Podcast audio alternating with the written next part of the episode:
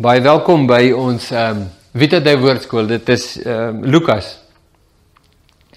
En uh, ons doen uh Lukas hoofstuk 20 vanaf vers 9. Die opskrif in my Bybel is gelykenis van die landbouers en uh die parallelle gedeelte ook volgens my Bybel is Matteus 21. So die lekker ding van sulke parallelle uh verwysings is dat jy die ehm um, bietjie weier kan lees is net die boek waarmee jy besig is en uh, kry mens ander perspektiewe. En dit is belangrik doen dit doen dit. Dit help met die lees van konteks en uh, en al hierdie dinge. Nou uh, vers 9 dat nou 'n video plaasgevind tussen die jy weet tussen wat ons gelees het nou die vorige keer. Uh so 'n paar dae het verloop ek weet nou nie wanneer jy hierdie kykie maar ons is nog steeds besig met dieselfde konteks. So dit dit help om in herinnering te roep die intog van Jesus in Jerusalem, die donkie onthou jy, die klere, die lofsang, die fariseërs se uh, kapsie wat hulle maak teen die lofsang. Jesus se antwoord, hy kyk oor Jerusalem, ween daaroor omdat Jerusalem in sy hardkoppigheid die oordeel van God demand op hulle lewens, is eintlik wat daar plaasvind. Hy sak af in die stad in, kom in die tempel, um verjaag die geldwisselaars en die verkopers daar en spandeer die volgende paar dae in die tempel. Daar waar hy nou so marankas veroorsaak het eh, om hulle te leer, daar's konflik tussen hom en die fariseërs. Die volk luister na hom en hang hom aan. Die fariseërs weerstaan hom willens en wetens en is besig om te leer en en die teks wat ons nou lees het te doen met hierdie tydperk. So Jesus is nog steeds daar in die tempel, hy's nog steeds besig om te leer.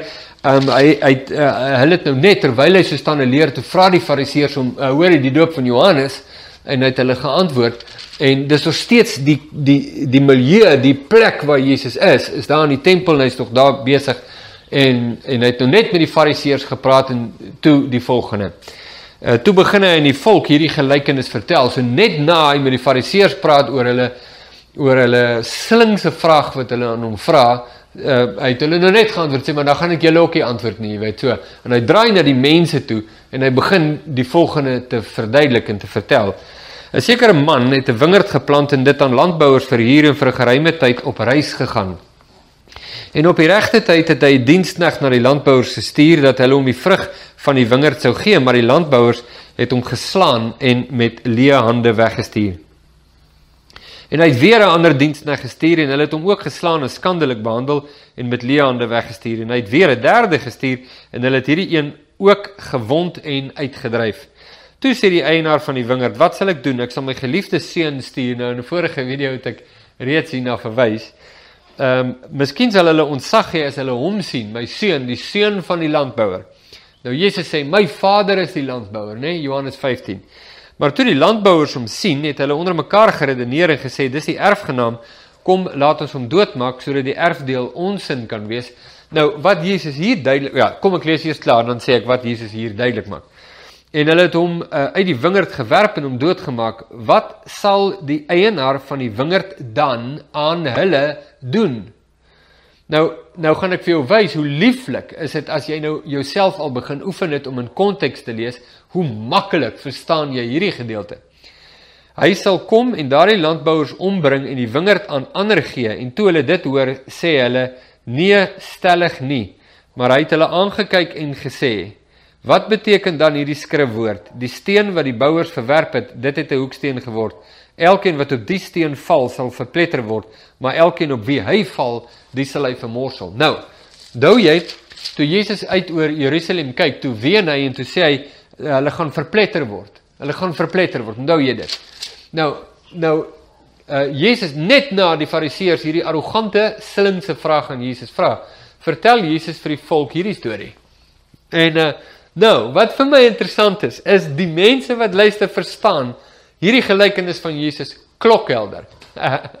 Hulle weet presies. Want dit dit is 'n dis 'n beeld wat Jesus neem nie net uit die landboukundige agtergrond van die mense van die tyd nie, maar is ook 'n beeld wat Jesus neem uit die Ou Testament wat daar herhaaldelike kere ons dink aan van die bekendste en belangrikste profete uh, vir die Jode was natuurlik Jesaja. En hierdie beeld kom 'n paar keer in Jesaja voor, die beeld van die wingerd.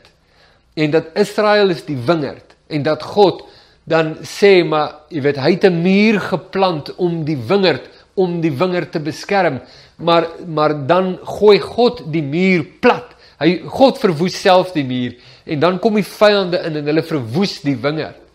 Israel die Israeliete die Jode met wie Jesus hier praat weet presies van wie praat Jesus hier. Presies hulle verstaan die elemente van hierdie ehm um, gelykenis bitter goed Die landbouer weet hulle, dis God. Hulle weet dis God.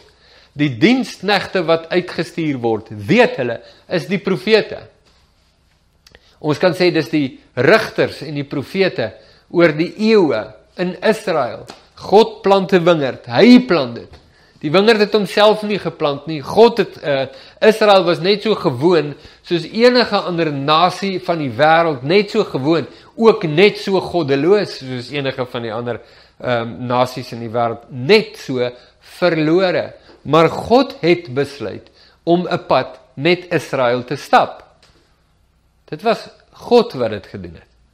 En God het hulle geneem op 'n reis, op 'n avontuur as jy dit so wil stel, um, om in hulle midde te vestig die voorbereiding vir die koms van die Messias.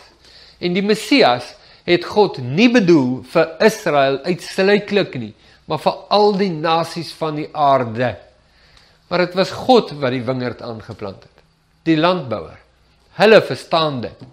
Hulle verstaan die feit dat God sy diensknegte gestuur het oor eeue. En die die werkers wat ook hierdie ouens dadelik verstaan. Onthou dit kom nou net uit die uh, gesprek met die skrifgeleerdes, die owerstes en die fariseërs.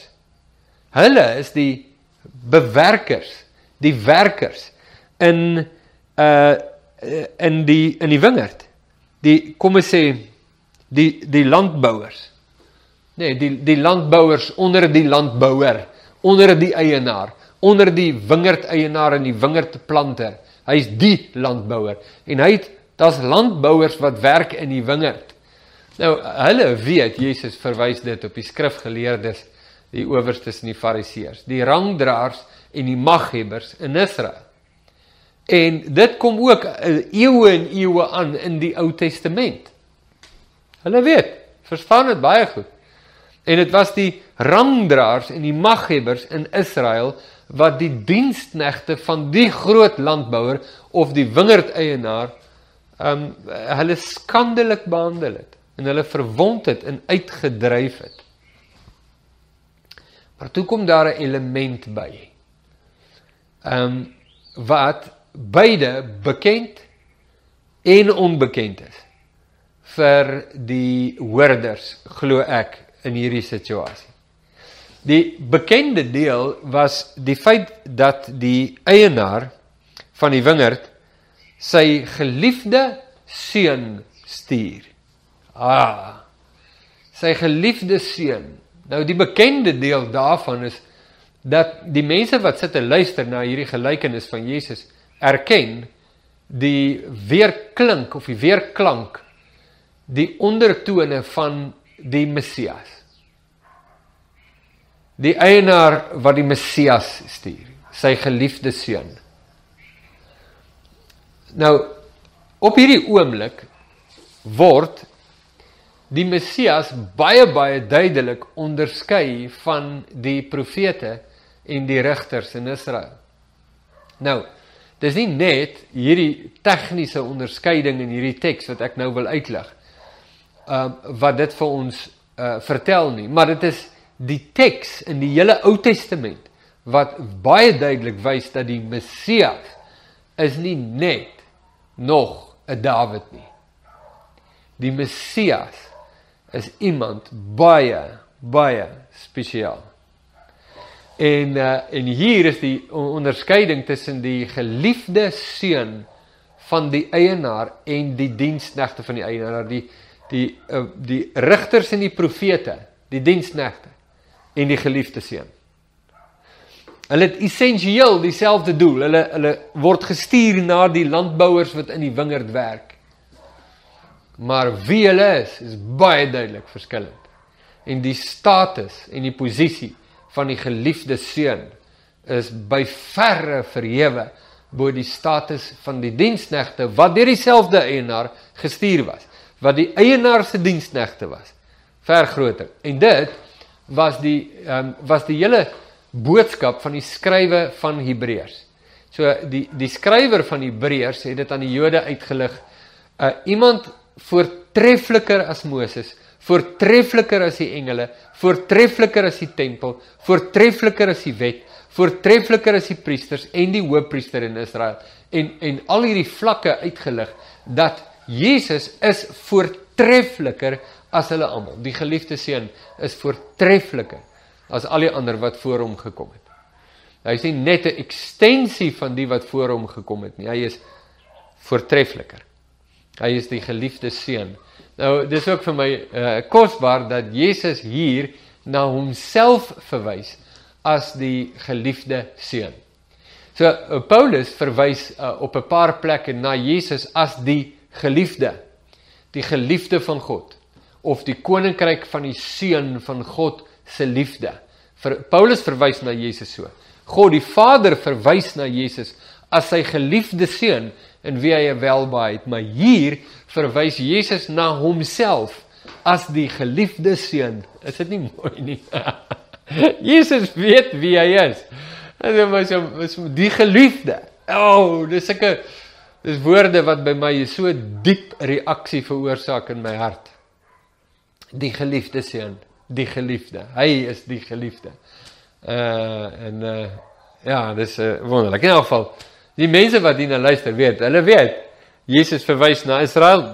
Hulle Hy verwys na die owerstes en die skrifgeleerdes en die fariseërs en die rangdraers en maghebbers in Israel wat nou saam met Jesus daar is. Uh Jesus verwys na hulle in hulle teenwoordigheid. Jesus verwys na homself. En uh, en dan dan sê hy hierdie woorde en en die reaksie van die mense hier is vir my te koslik. Uh jy lees dit jy gaan what? Kyk hier, né? Nee? Hoe amazing is dit? Kyk hoe reageer hierdie mense, maar voordat ons daarby kom, ehm um, dan kan jy sien dat hoe boos is hierdie landbouers. Nee, hierdie landbouers onder die landbouer. Hulle hulle werk um onder die gesag van God in die eiendom van God, maar hulle weerstaan God met alles wat hulle het. Goed. En jy kan sien hoe boos is hulle. Nee, en en die die uh veragting vir die eienaar van die wingerd wat hulle in hulle harte dra. Nou hier staan hierdie fariseërs en hulle het hulle hulle het hulle ehm um, liturgiese klere aan. Jy weet en hulle is fariseërs en hulle het weet klere en some is breed en hulle het hulle weet hulle uniforms, hulle het hulle kerkuniforms aan. Lyk like vreeslik belangrik, jy weet, so aan. En Jesus sê vir hulle julle is die duiwel self. Dis wat julle is. Dis wie julle is. Uh julle is die duiwel self. Johannes 8 vers 44. Julle die duiwel is vader.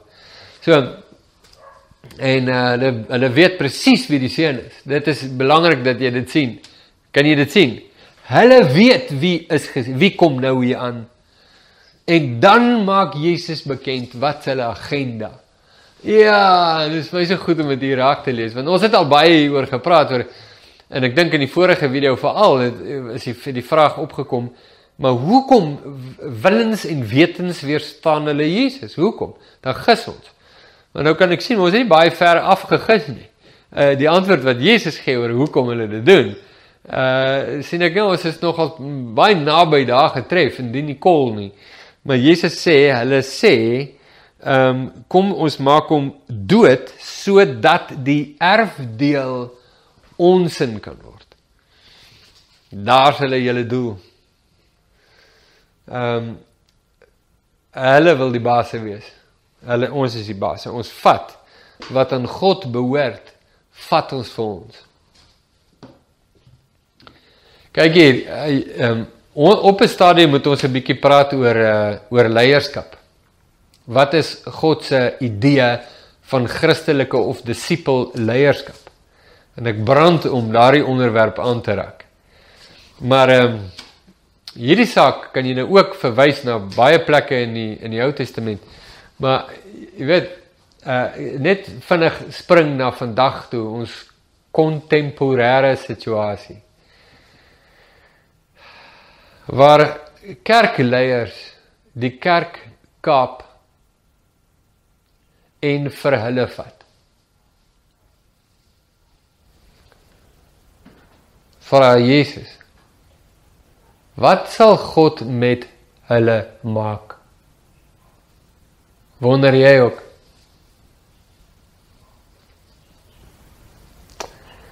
So hulle die seun van die eienaar het hulle doodgemaak in 'n poging om te kaap wat aan God behoort vir hulle self te vat. Hulle weet wie die seun is. Hierdie owerpriesters, skrifgeleerdes en fariseërs weet wie Jesus is. Hulle weet dis die Messias. Hulle weet dit is die seun van God. Hulle weet dit. Maar nog steeds gaan hulle hom oorlewer. Hoekom? Want hulle wil Jesus kaap. Dit gebeur in die kerk wêreldwyd openbloot. En ehm um, En toe vra Jesus, wat sal God met hulle maak? Wat sal God met hulle maak? En toe antwoord hy: Hy sal kom en die landbouers doodmaak. En die wingerd aan ander landbouers gee. En toe reageer die mense en hulle sê: "No ways." Nou, hy sal God dit doen.